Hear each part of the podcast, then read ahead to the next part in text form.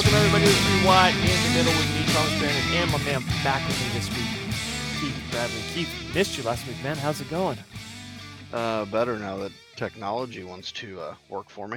Yeah, that's that's uh that's a good thing. So before we dive all into it, we got a bunch of bunch of stuff to talk about this week, and the show is not very structured because um, I literally did not know what was happening until about five minutes before we started this recording. Uh, and Keith was out last week, and me and Keith usually keep pretty consistent dialogue throughout the week, especially when it comes to the scheduling of the pod and stuff. And the night before we recorded, I had said, "Hey, you know, pod tomorrow, 9 a.m. Eastern." He's like, "All right, be there," and then he didn't show up, and it was like, "Oh, well." He must be he must be working late or something like that because that's happened before where you've had to work overtime or you know something's happened and you just didn't have a chance. You couldn't tell me, which, you know, shit happens. I get it. So then this whole week, I didn't hear from him. And I'm starting to get worried, right? Because it's not like Keith lives down the road from me. It's not like I can just drive down to the house to make sure he's okay. It's a long drive. It's a long drive to Ohio. So uh, I'm like, uh, dude, everything okay? Don't hear anything. Like four or five days goes by, and I'm like, hey man, uh I hope all is good, dude. Um, if if it is, we're gonna be doing the pod at this time. Didn't hear nothing, and then it, what was it like? Five minutes before the podcast was scheduled to start, you you sent the thing, "Hey, I'll be there," and I was like, "All right, sweet." So I hadn't prepped a whole lot today because I didn't know what was going on. So, Keith, what ha- what happened exactly, man? so, so I get these new pedals, and I was very underprepared so it started with my rig breaking. My pedal plate broke from the force of the pedals. So I plugged in the pedals to the computer to to figure out the software. Mm-hmm. Everything shuts off, and I'm like, huh, interesting. Fan in my room shut off like everything. I'm like, all right, well that's weird. Turn around. Well, my boy shut my light switch off, and nothing else is connected to that power circuit. So I'm like, oh man. So the computer took a poop. Oh. And then, and then later that night, because I'm like, all right, I got Discord on my phone. I'll just I'll use it. Nah. I move a lot in my sleep. And those of you that move a lot in your sleep know do not leave a glass of anything on your nightstand by your bed because it'll eventually get slung across the room. You'll get jumped over. Well, needless to say, I woke up that morning, picked up my phone to get with Tommy. Yeah, no, my phone was soaking wet and was not working. yeah. So the dominoes fell yeah, very fast. Been an inter- interesting week. Yeah, last it's funny because last week, um, you know, or I think like two weeks ago, we thought our water pump, our well pump for the house was going out. And we actually ordered a new well pump. And what was happening with the well pump was is that it was it was overheating and shutting off. And it's like, okay, the pump's bad. You know, the pump was literally like 31 years old, probably even older than that. I mean, that's just how long we've had it. So it was like, okay, well, th- this pump's bad. We got a new pump. New pump comes in, we get it set up, and it's not really working. And it's like, damn it, what the hell? You know, and so there's all these things going on where it's like, all right, well, maybe the pipe down into the well's bad, or maybe this is bad, or maybe the the settings on the pump aren't set correctly. Maybe we need to change this. So we're doing all this, you know, kind of troubleshooting. And I'm not a I I'm not a pump expert, right? I am mechanically inclined, but I know I don't know anything about well pumps or how they work or what they're supposed to do or you know, I know they they're supposed to pump water out of the ground so we have it for the house, but that's all I know. I don't know anything else about the way they work. So, my brother spent like the whole day messing with it on Saturday. And you know, it it was he got it to where it was working. It was like, okay, sweet. It's working. Well, then it stopped working again like a couple days later. And it's like, what the hell, man? So I go out there on Sunday and I'm like, all right, we're gonna get this thing working. We gotta get this figured out because this is ridiculous. So I'm spending the whole day with it, and finally, you know, I'm like, all right. I'm like, hey, the pressure tank has gone out. The pressure tank is the tank where the, the well pumps the water into this tank. And inside the tank is a, a rubber bladder. And the rubber bladder has air in it. And when you fill up the tank with that air uh that air bladder that bladder of air in there it creates pressure which allows the water to flow through the house so the pump doesn't have to run all the time right imagine if you blow up a balloon you have a glass of water you blow up a balloon and then stick it into the glass of water what happens you have water that pours out everywhere right if it's a full cup that's essentially what a pressure tank is our bladder had ruptured so i go get a new pressure tank these things are not small neither, okay? They're they're big. so go get a new one. Get it back. Open up the box, pull it out. It's got a big ass dent in it. I'm like, God dang it. Freaking Home Depot. So I'm looking at it and I'm like, I don't want to hook this up and run it because it's going to be under pressure. I'm like, with a dent in it. I'm like, I the last thing I need is this thing exploding. For you know, five hundred dollars, this thing should not have a dent in it. So I take it back. Of course, that's the only one Home Depot has. So now I'm out searching for another pressure tank, and the only one I can find is a bigger one. And it's like, all right, well, we'll just get this. So get that, bring it back, get it all hooked up. Well, of course, to get it to fit, I gotta, you know, disassemble one of the shelves in the garage, and I gotta move the fucking nightmare, man. Finally get it set up, and it's like six o'clock at night, six thirty at night. Keep in mind, I started working on this thing at like eleven thirty a.m. And so finally got it done at like six thirty, seven o'clock at night. And that literally screwed up the rest of my week because now I was already a full day behind on all my work that I needed to get done for my my online business the we're switching over the glass business to an LLC. I was a full day behind on that. I was supposed to have all this paperwork done. I didn't have it done, and it's literally just torpedoed my entire week. It has been a disaster. So, yeah, I uh definitely glad you're back because I was I was worried about you, man. I was like cherry on alive. cherry on top. Keith Keith's in a hospital bed somewhere, and I don't even know how to find out. So glad to hear you're all right. Nope, I'm good. all right. Well, had an interesting weekend of racing last week at Vegas in the Cup Series. Uh, we got a lot of stuff to cover on the dirt side of things with the Dirt Track World Championship and the final race at Devil's Bowl Speedway, which is where the Outlaws got their start. Some news, potential news, or I should say, news on the potential union buyout merge of the All Stars and the High Limit Series. A couple of things happening behind the scenes with the employees, and we got uh yeah, a couple other things to cover when it comes to USAC racing as Logan Seavey bagged himself a Silver Crown Championship. So all of that coming up on today's pod. So stick around. All right, Keith. So I didn't have a chance to do any real hit or miss questions because, like I said, didn't know what was going to be happening. But did you get a chance to see the Cup race at Vegas? Yeah, I thought it was pretty good. I did too. I thought it was pretty good. Um, Vegas, you know, we've talked about this before. Vegas is a real on throttle track. I mean, it's you're you're almost you're be- almost wide open the entire time around that track. I mean, you're lifting for just a little bit going into the corner. and it, I mean, and that's it. Um, it got it got close there at the end. I I was pulling for Larson. I wanted Larson to win. Of course he did, which is awesome. Um, but it wasn't looking too good. Uh, when he did you see that save that he had where he blocked up all four, slid up and hit the wall, still kept yeah. it going? Yeah. I the guy's incredible, dude. I don't know what else to say.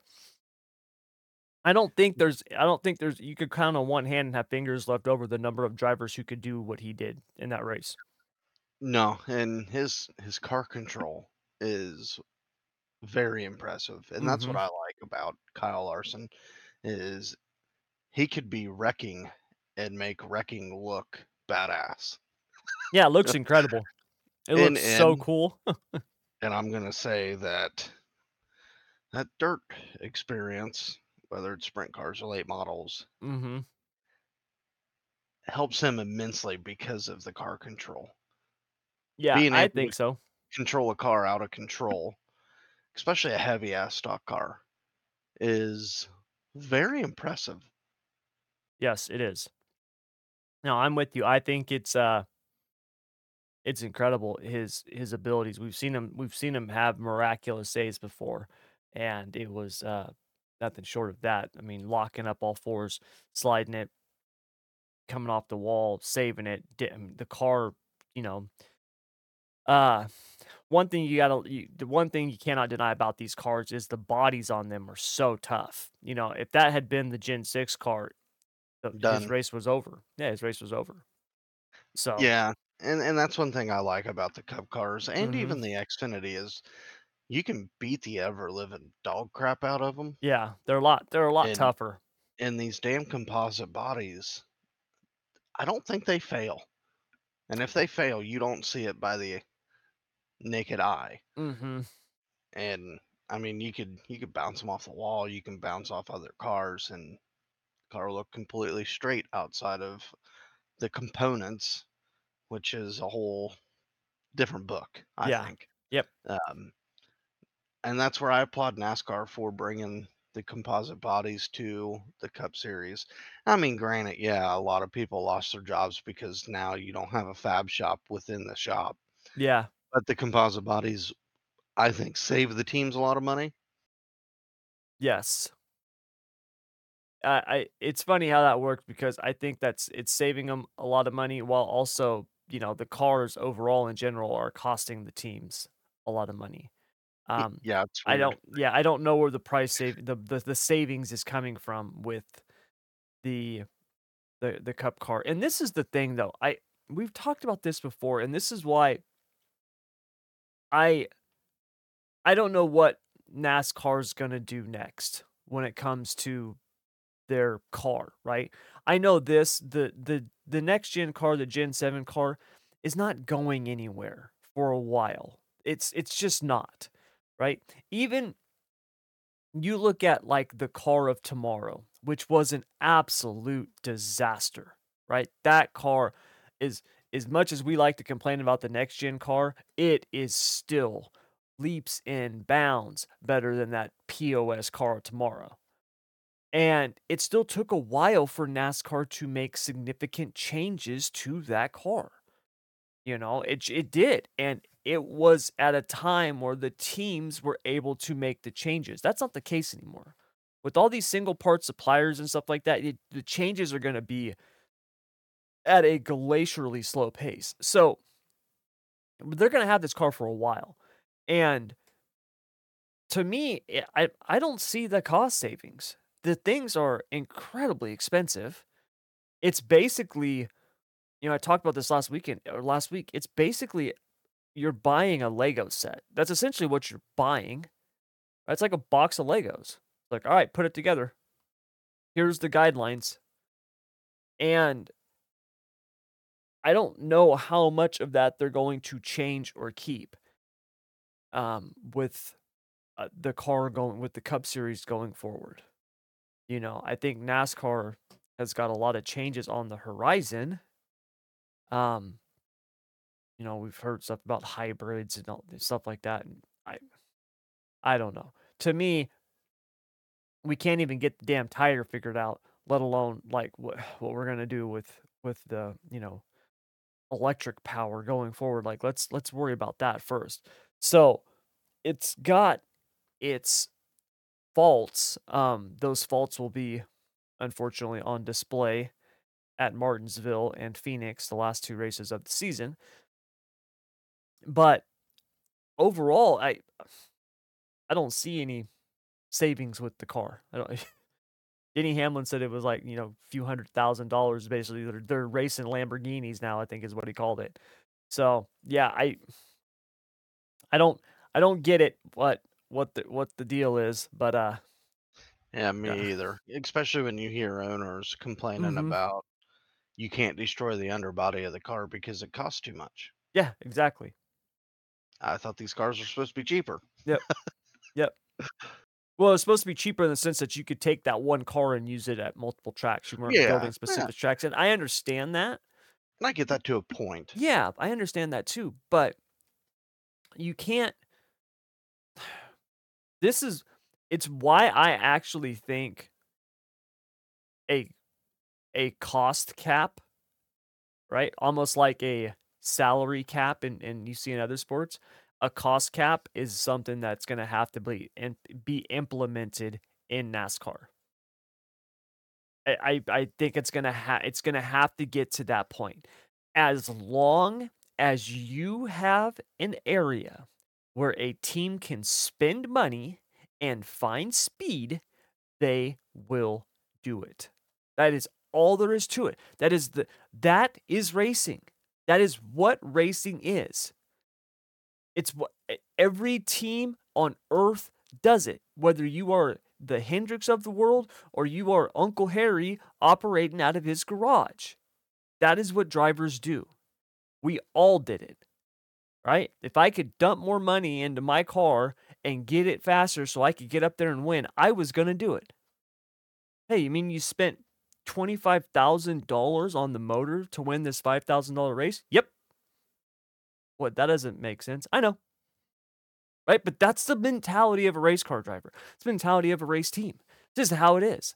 So as long as you have that, you're going to have these teams that are going to dump insane amounts of money to find literally not even fractions of a second, fractions of a tenth of a second, because that's how close these cars are now. We're like, dude, man, did you see that 42 car? How slow was he this week? Well, actually, he was only like a half a tenth off the, the leader. Oh, really? Damn, didn't realize that. Like, yeah, no, that's how close they are. So it's going to I think it's gonna have to be implemented because you cannot you cannot mandate it on the path that they're on right now. You can't say, "Hey, you gotta buy these parts suppliers." Like, think about that. Single parts suppliers. Well, who's to say that those guys can't just start ratcheting up their prices, right? Like, how are we? Oh, well, they're gonna they're gonna cost cap it, really, right? Like, you've seen what's going on in the in the economy today when it comes to inflation and stuff like that. No one can predict those things. No one can know what's gonna happen.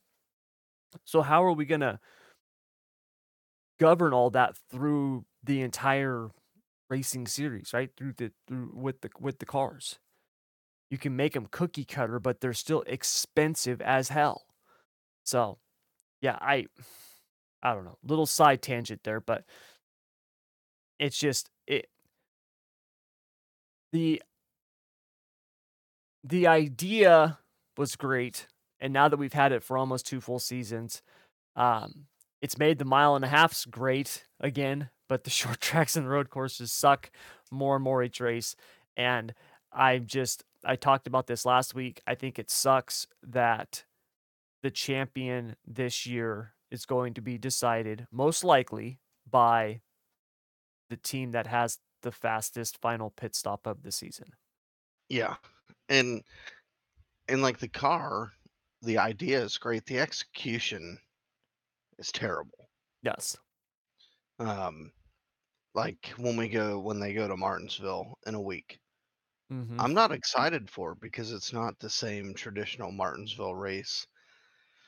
And then you take out the the Chastain hail move. Yeah. It just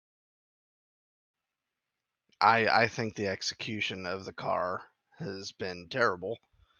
Um, but I think me and you beat this to a dead Yep. horse, I think.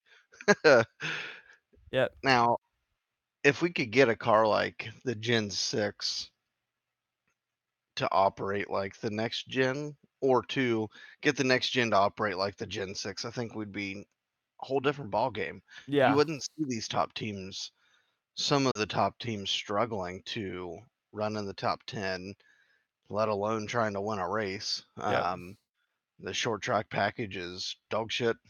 Mhm. The road course package, yet again, is dog shit, and I was very disappointed. And I'm I'm gonna harp on this for a second. When this new schedule came out, why in the fuck are we going to the Roval still? That race is terrible. Yeah, I don't know. When when the Coke 600 is probably the most exciting Coke 600 I think I've watched in a very long time, Yeah. and and it's put on a really good race the last 2 years. Why can't we just go back to the oval? Why do we keep trying to beat this Roval deal into the ground when it's not that good? Yeah. And it's not that good on the Xfinity side either, which should be concerning. It's just terrible. Yep, it is. It is. It's horrible. So there's a Like I Wow, I don't know. I w like you said, we've we've talked about this so much. I talked about it last week with the schedule. It blows. Um, the I the Roval sucks. it's Um, terrible. road course, pretty much all road courses suck in this car now, um, which is why it was created, and it's not very good. in in my my where my confusion is is we have dozens upon dozens of purpose-built road courses through the United States and outside of the United States if you want to go that far. Mm-hmm. Why not just go to a purpose-built road course? Like I applaud them for going back to Iowa. I think that is the best move that they could have done, Yeah. honestly, because that place is great. I love Iowa, whether it's Xfinity or truck. I'm mm-hmm. I can't wait to see what the the new car looks like at Iowa. But come on, I mean, we learned this with the Indy road course. It was fucking terrible too. It was a joke. Why can't we do it with the Roval? Why do we got to keep beating the Roval into the ground, Yep. especially at a beautiful racetrack like Charlotte? Yeah. But then again, they they're tearing down auto clubs, so Yep. Yep, exactly. So, uh, all right. Well, moving on. We've got our NASCAR ranting out of the way. Uh, but we got some stuff to cover with the dirt track recap because we've got a lot going on in the world of dirt racing starting tonight as the dirt track world championships kicking off at eldora plus we've got the final weekend of racing at devil's bowl speedway which is pretty crazy when you think about the world of outlaws literally began at devil's bowl speedway so all of that coming up after the break. All right, so it is now time for our dirt track recap. So first of all, before we dive into what's on the schedule for tonight and this weekend, uh, Keith, did you see the last silver, the last race of the Silver Crown season at IRP where Logan Seavey was able to lock up the championship? I tried to tune in as much as I could. I'm not surprised that he did, though. I'm really not. Yeah, it was a tough day for um Cody Swanson. Uh yeah, they just they were just not very good. Um the, the they just had a lot of trouble. Seavey was able to hold on and got the got the got the championship. and that's unswanson-like, Mhm. especially especially on pavement. I think he's the pavement king of Silver Crown. Um, he's he's the USAC oval ringer per se. Yeah. Um, uh, that was very surprising to see how bad he struggled, Yep. how bad the car looked. Um, it was very shocking. But then a Swanson wins the race, so that's that's not surprising at Yep. all. Yep. Uh, but no, uh, hats off to Logan Seavey. Um, it it almost looks like he's going to be a not only a Silver Crown champion, but I think he damn near has the the midget points. Yeah, he's got he's got I uh, well over a 200 point lead. I think it's like 240 point lead over Justin Grant in the midgets. Um now they do have uh you know, they've got a West Coast swing coming up that will but it's not for basically another month. I think it's like 3 weeks or something like that. Um they've got Um, starts Baker November 14th. Yeah, and they've got Bakersfield, Placerville, Merced, and Ventura for the Turkey Night Grand Prix Grand Prix to wrap things up. Um, California tracks, Logan Seavey is from California, uh, so was Justin Grant. Um, so and Timez. So it should be I think you're gonna see all 3 of those guys run really, really strong, and I would be shocked if Seavey doesn't get the championship. Um, you know, he's had a pretty freaking amazing season this year. Um, it's pretty incredible. Um, we're gonna at the end of the season, we're gonna do um, our own kind of like dirt track awards, and Seavey's definitely gonna be winning a lot of them because the he's been on fire this year. I mean, ever since Chili Bowl, right? Starting off the year, gets the Chili Bowl win, and pretty much has been just on a tear since then. Yeah, and he's been riding that momentum Yep. from the Chili Bowl, which is very impressive. Like I wish Yeah. I wish he wouldn't have struggled as much in the sprint car side, but I don't think that was as much as him as it was the car. Seemed like they they would be really fast and then they would have a mechanical failure Mhm. on the car, whether it be parts, tires, engine. Um, yeah. but man, what he's done in the Silver Crown midgets, very impressive, I must say. Yeah. Very, very impressive. Like I coming into the season, it was not on my bingo card to pick Logan Seavey to win either Silver Crown or midget champion.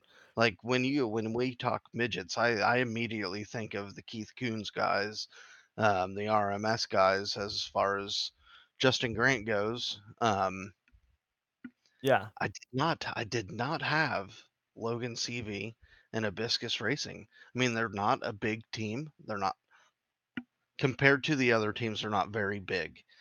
And this No, is big. not. This is huge Mhm. for these guys. Yeah. Yep, it is. It's incredible. Um, yeah, they've had a an insane season, and it's just like you said, just been carrying the momentum all year long. So, uh, we got a few more weeks to to see how that midget series is gonna wrap up. Uh, sprint cars, they're gonna be wrapping up here. Is it next weekend? Or the Yeah, next next weekend. weekend at Red Dirt Raceway? Yeah, next weekend at Red Dirt Raceway. Um, Justin Grant's got the points lead in that, and uh, by all intents and purposes, he's gonna he's gonna win it. Um, he's got a 109 point lead over Brady Bacon. Grant really just needs to go make the feature and finish the race, and he should win the championship. Um, the Macho Man is gonna literally need like to go out, set fast time. I mean, he's gonna need to like sweep the weekend the way that Yeah. it's been going because he's really had some bad luck over the last few weeks. It's been uh And been tough. and I do want to say this. I've I've seen and heard a lot of things like Justin Grant about Justin and hmm about Brady uh, as far as Justin Grant didn't really earn this championship. Well, I want to I want to tell that person, you're a fucking idiot. You're full one. Because if you don't if you don't capitalize on somebody's failure, yes, exactly.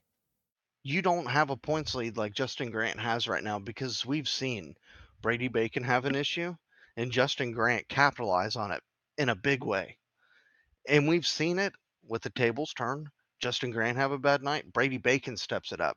Yeah. And and this person that said it is is a close friend of mine.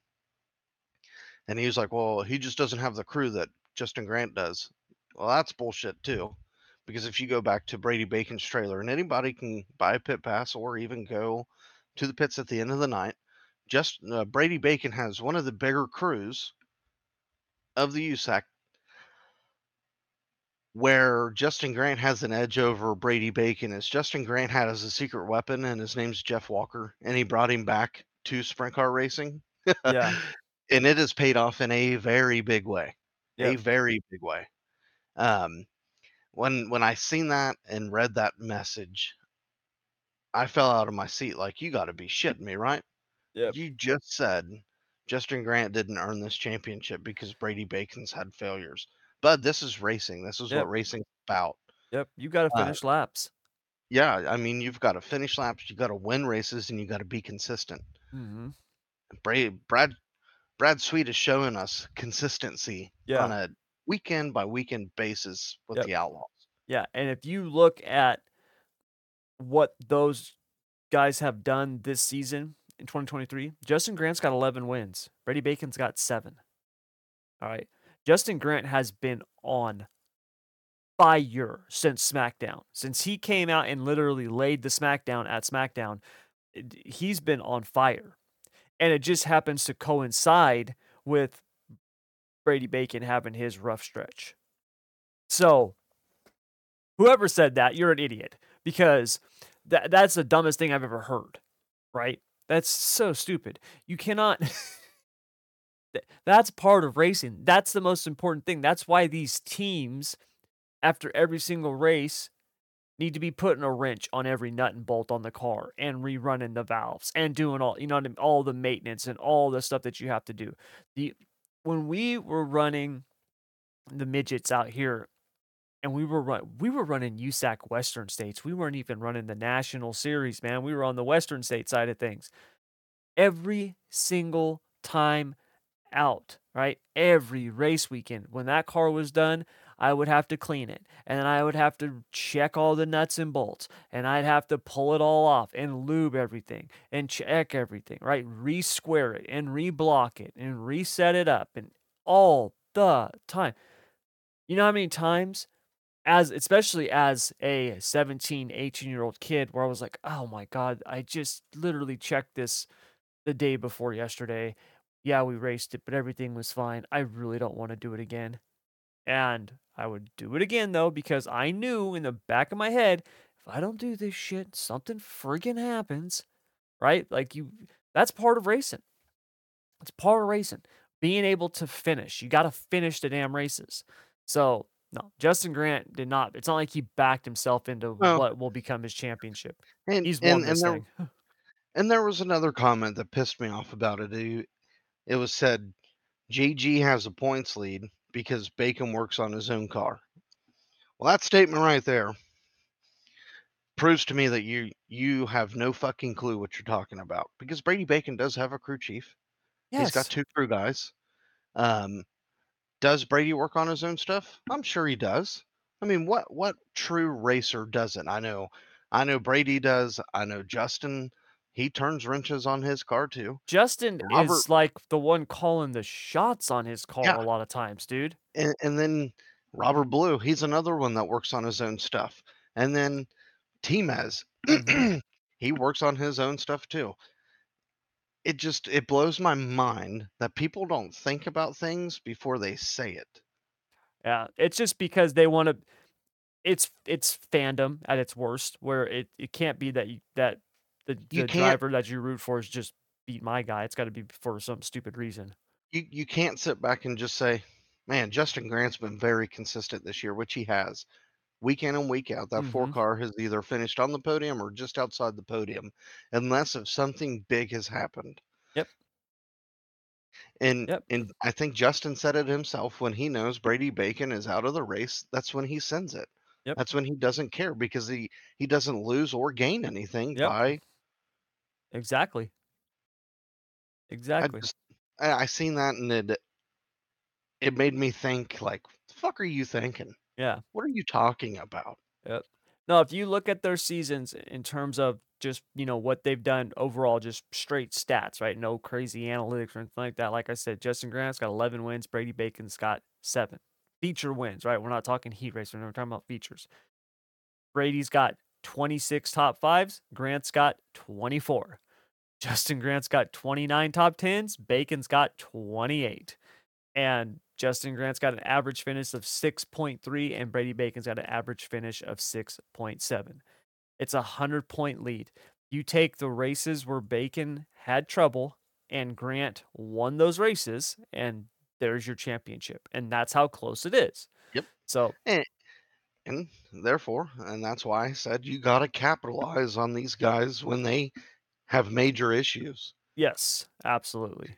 And that's why I'm kind of glad, like at Lawrenceburg, when we seen Brady Bacon go out of the race. And Justin Grant didn't just send it; he sent it to victory lane. Yep. He didn't go back to I'm gonna say Eldora, Justin Grant, when Brady Bacon went out and we seen Justin wad the car up because Yeah. because he did. Yep. Justin and Brady are very smart when it comes to points racing for a championship. I mean, we've seen Justin do it last year. We've seen Mhm. Brady do it years past. If you just look outside of the points, this has been a very close championship. It's been neck and neck up to now where it's got a hundred point lead. Yep. Yep. That's that And is a unfortunately- fact. And unfortunately, Brady Bacon backed himself into a corner. And I'm not going to say it was Brady Bacon's doing because you can't you you can't say, well, I'm going to go into this race and this part's going to fail because you don't know. You Yeah. truly don't know. Yep. Yep. So Not to get off the rails, but no, that's all right. had to have That's that's gonna be that's gonna be the that's gonna be the title of the show today, off the rails. So because that's what we keep doing, but that's all right. We got to get out the system. Uh, moving on, we've got the Dirt Track World Championship kicking off tonight or starting tonight at Eldora. Um, you've got the final four for the Lucas Oil uh, late model series, the championship four. Essentially, it's just like NASCAR. They're the four of them, along with everybody else, running the race on Saturday night, the feature. Whoever finishes the best out of those four wins a championship. Now, Ricky Thornton Jr., who has led the points all season in the Lucas Oil Series, essentially all season, has basically had what could only be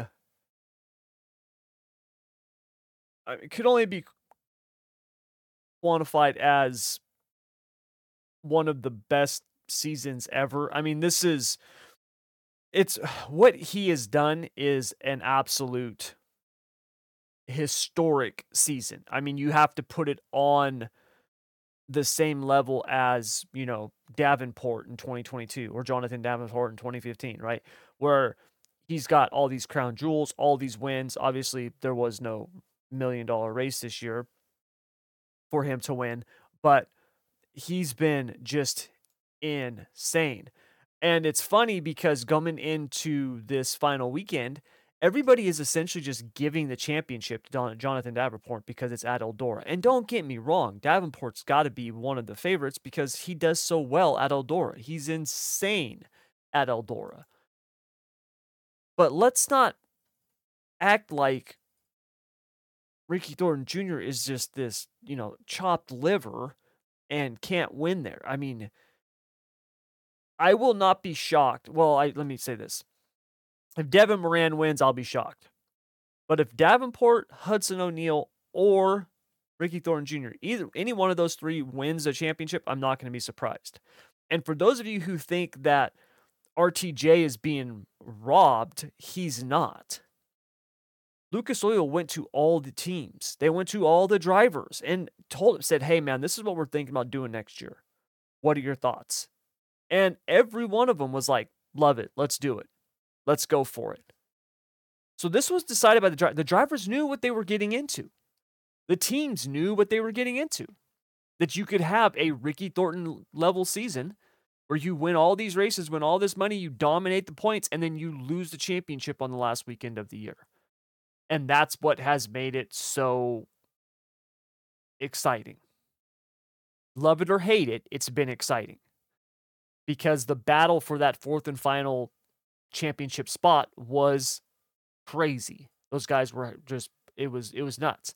And the fact that Ricky Thornton Jr. could literally have a historic season and not get a championship just makes it that much more incredible. I mean, Jonathan Davenport ran the entire Lucas Oil series this year because of this points setup. So it's like anything. Oh, excuse me. Like anything, it's got its good and its bad. So everybody once again, you know, we love to complain about about the stuff we don't like. And you guys don't get me wrong. I do it too. But let's not um pretend that the the the drivers are the victims here. They agreed to this. They they wanted this. So You know, whatever happens, happens. I I think it's hard to not pick Jonathan Davenport. You know what I mean? Like it's I mean, Keith, you don't even watch late models, and even you know, like Davenport at Eldora is almost, you know, it's almost guaranteed Lock money. Yeah. So, you know, um, he's he's incredible there. But Hudson O'Neill has been incredible there this year too, you know. And if you remember in the World 100, Hudson O'Neill Pat, very few people have been able to track down Jonathan Davenport when he's in the lead at Eldora. And Hudson O'Neill not just tracked him down, he passed him and got the win at the World 100. So, yeah, I, I'm actually really looking forward to this. I'm not going to get to watch it live because I'm going to be gone tomorrow night. At a my wife and I are going to a wedding, so I'll be watching it replay mode. I'm literally going to be avoiding all my social media stuff for the dirt until Sunday morning when I get up. I'm going to wake up early and watch it. So I'm really looking forward to it because it's going to be exciting. Because there's also a huge, make no mistake, it's also a big hundred thousand to win. This is a huge event. It's not like it's just the, the, the championship for the Lucas Oil. I mean, this is a big time event. So, I mean, Bloomquist is going to be running it. You know, Bobby Pierce, all, all the outlaw guys are going to be running it, which brings up a very interesting subject because we just had some news come out about the All Star, more news on the whole All Star high limit potential merger. For those of you guys who've been following this, this is something that has been kind of, it's been like talked about, whispered, you know, in the background. Everyone keeps saying that this is going to happen, but there's nothing that's been concrete about it. I talked about this last week that if High Limit wanted to actually create this big time touring series, you know, they were going to need tow money. They were going to need 75 plus races. They were going to need big purses and tracks and drivers and all stuff like this. And we've already got that. We've got it with the World of Outlaws. But there was some employees, some people with the All Stars who essentially were let go. Um, and it's been kind of people reading between the lines thinking, hey, this high limit all star thing's going to happen. I don't know if it's going to happen. What I do know is if it does happen and we end up with a split of the top sprint car drivers, what is that going to do to the sport? Because we have, you know, what what the World Racing Group does with the outlaw sprint car drivers, I don't like it. I don't. I don't like the fact that you have to commit and you cannot run anything else. There's got to be more leeway. And when you look at the late model side of things, right? Bobby Pierce, who's leading the World of Outlaws late model points, okay? He's leading the points in the World of Outlaws late model series. He's going to win the championship. All right. He's got 14 wins this season. He he for Ricky Thornton's insane Lucas Oil run that he's had, Bobby Pierce has had one on the outlaw side of things. And Bobby Pierce this year has ran with Dirt Car, XR series, right? The FloRacing series. He's I mean, Lucas Oil he's ran with all these different series this year. He's going to be running the Dirt Track World Championship. I don't see him being punished by the World of Outlaws. I don't know if they've got massively different rules for the late model guys and the sprint car guys, but it sure seems like the late model guys have a lot more freedom than the sprint car guys. Am I wrong about that? Am I am I nuts? Because that's how it feels to me. I mean, we talked off air about this, Yeah. and, and I feel the same way. I just it blows my mind that you handcuff these guys so bad. And then you look at the other divisions within World Racing Group, and them guys are out free roaming the country doing whatever the hell they want to do. But the outlaw sprint car guys cannot. They can do it, what, three times a year? Which is fucking stupid. Four times. Yep, four times a year. And to me, you can have these guys commit to running your series without punishing them for running anything else. There's a way to do that. You know, you don't have to just say, "Hey man, you can only run this." Look at you know, one of the things that I like about the USAC midgets is those guys can go run POWRi and Xtreme and you know all these other different mir- midget series, right? And they're not going to be punished by USAC for doing that. And I think part of the reason why this potential split, we keep talking about this split because if High Limit does merge with the All Stars, and like I said, this is all just hearsay right now, this is all sh- pure speculation. But if they do do that, and we end up seeing a split with the drivers, what's that going to mean? Right? Are we going to end up with what we saw back in the day with CART and IRL? I'm going to be honest with you guys. I have hardly followed IndyCar racing since that happened. And I was a kid when that happened. Same here. I you know what I mean? Like I I was a kid when that happened, but I was old enough to understand like this is stupid. So And I live and I live in Indiana where the Indianapolis 500 is, and I can't tell you the last time I sat down and watched a full Indy 500. Yeah. No, I watch the Indy 500 every year, but it is lit. There's only been two IndyCar races that I watch religiously: the Indy 500, and then the Indy the Indy cars at The- Texas. I'll be honest, the last one that I sat down and watched fully from start to finish was the last one Bryan Clauson was in. I haven't since then. I'll sit That's down and watch the ago. last two laps. That was a long time ago. Yeah. What was that? 2013? 14? 14, maybe 15. One of the three. Yeah.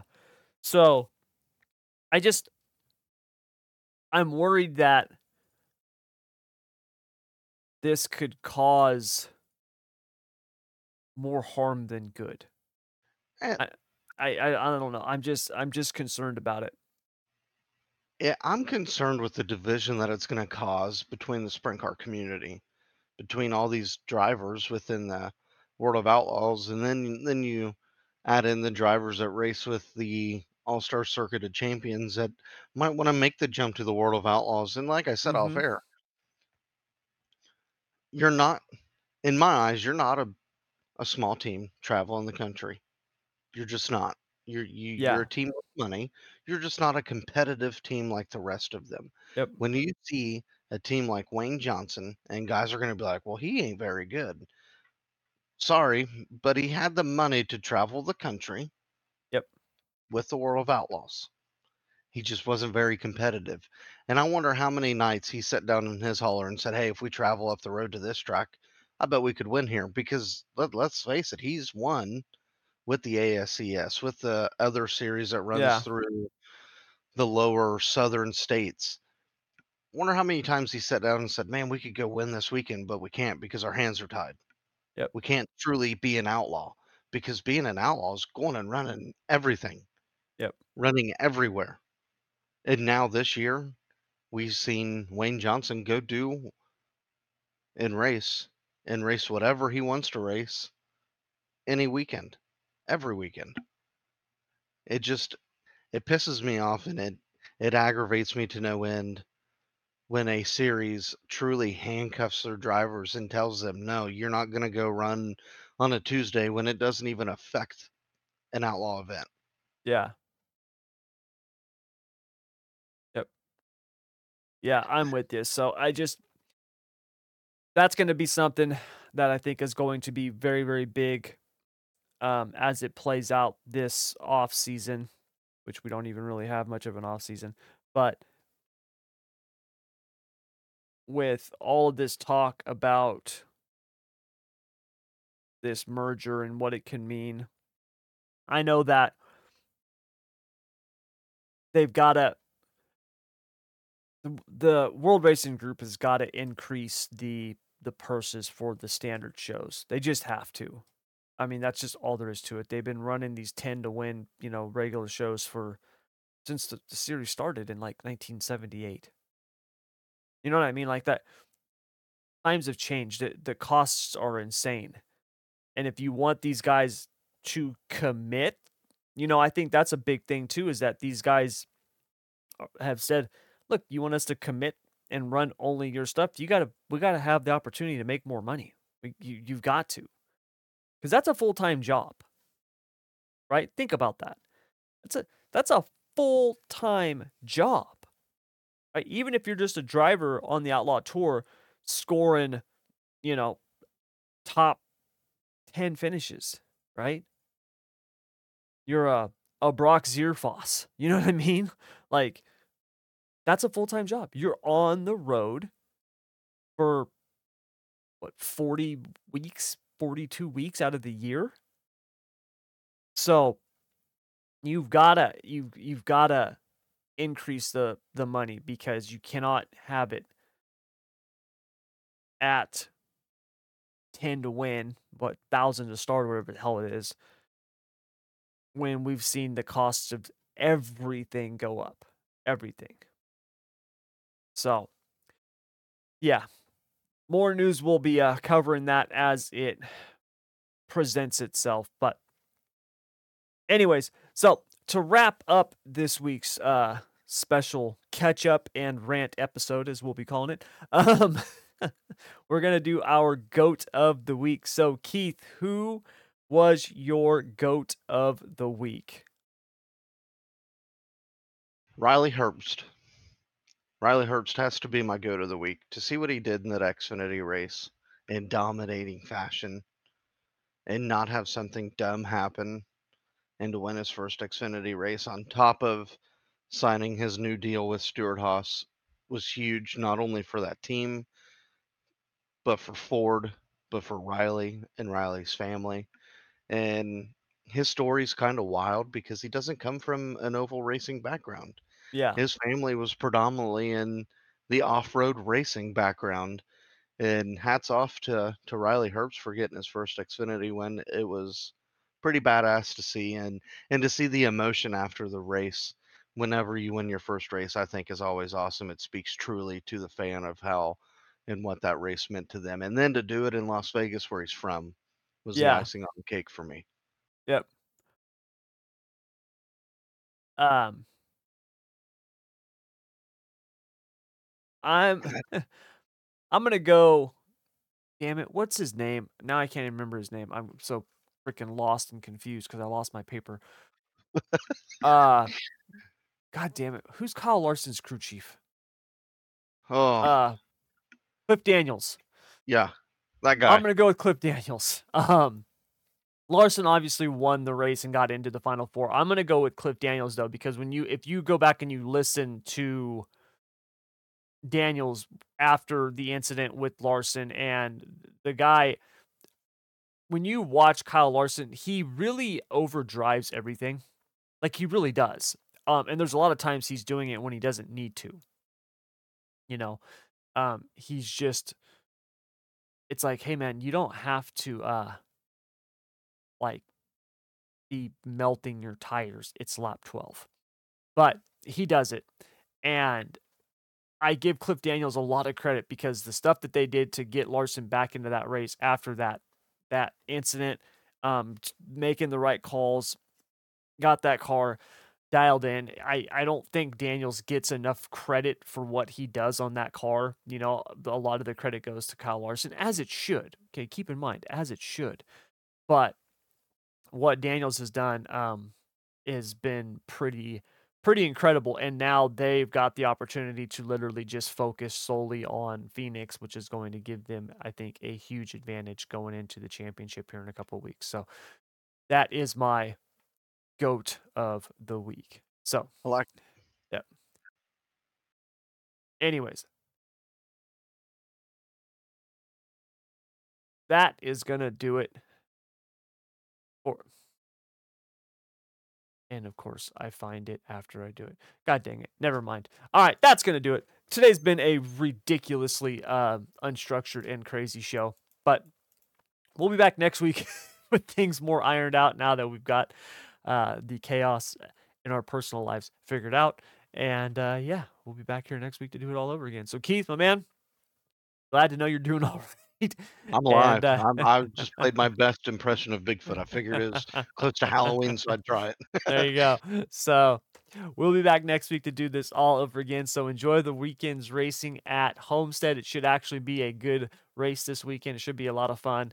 Keep an eye out um, for uh, who's your pick this week. We didn't do a NASCAR pick. I'm just who's your pick? Kevin Harvick. Kevin Harvick. I'm going Truex.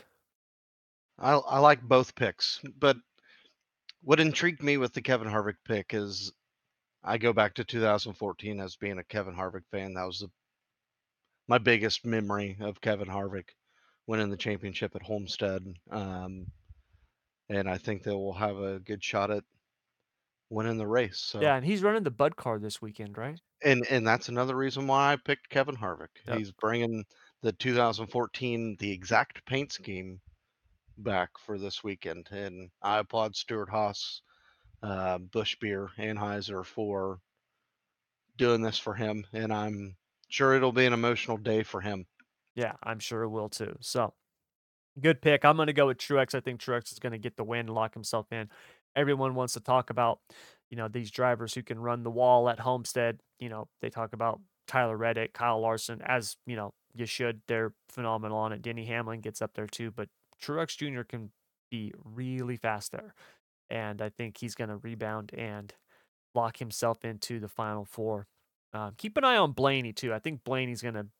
I I still got hopes that Blaney's going to make the final four. So, anyways, that's going to do it all for this week's show. Thank you very much, as always, for joining us. Please download, like, share, subscribe, all that other good stuff. Get that out to your friends, your family, and uh, enjoy this weekend's racing. And before we go, I want to I want to give a big thoughts and prayers to our servicemen and women that are being deployed overseas in a time like what we have going on. Um, yeah, hopefully they all stay safe. Shit's getting crazy. Yeah, it's getting bonkers. I, it's I got to be honest. It's so crazy and depressing. I've been ignoring it, which not like that makes it go away, but I've been ignoring it because it's just yeah, it's it's getting nuts out there. So yeah, uh, good call on that one. Thoughts and prayers to those being sent over there. Hope you uh hope you all have a safe uh I guess we'd call it tour and make it home in one piece. But that'll do it all for this week's episode of Three Wide in the Middle. We will be back here next week to do it all over again. And until next time, take care.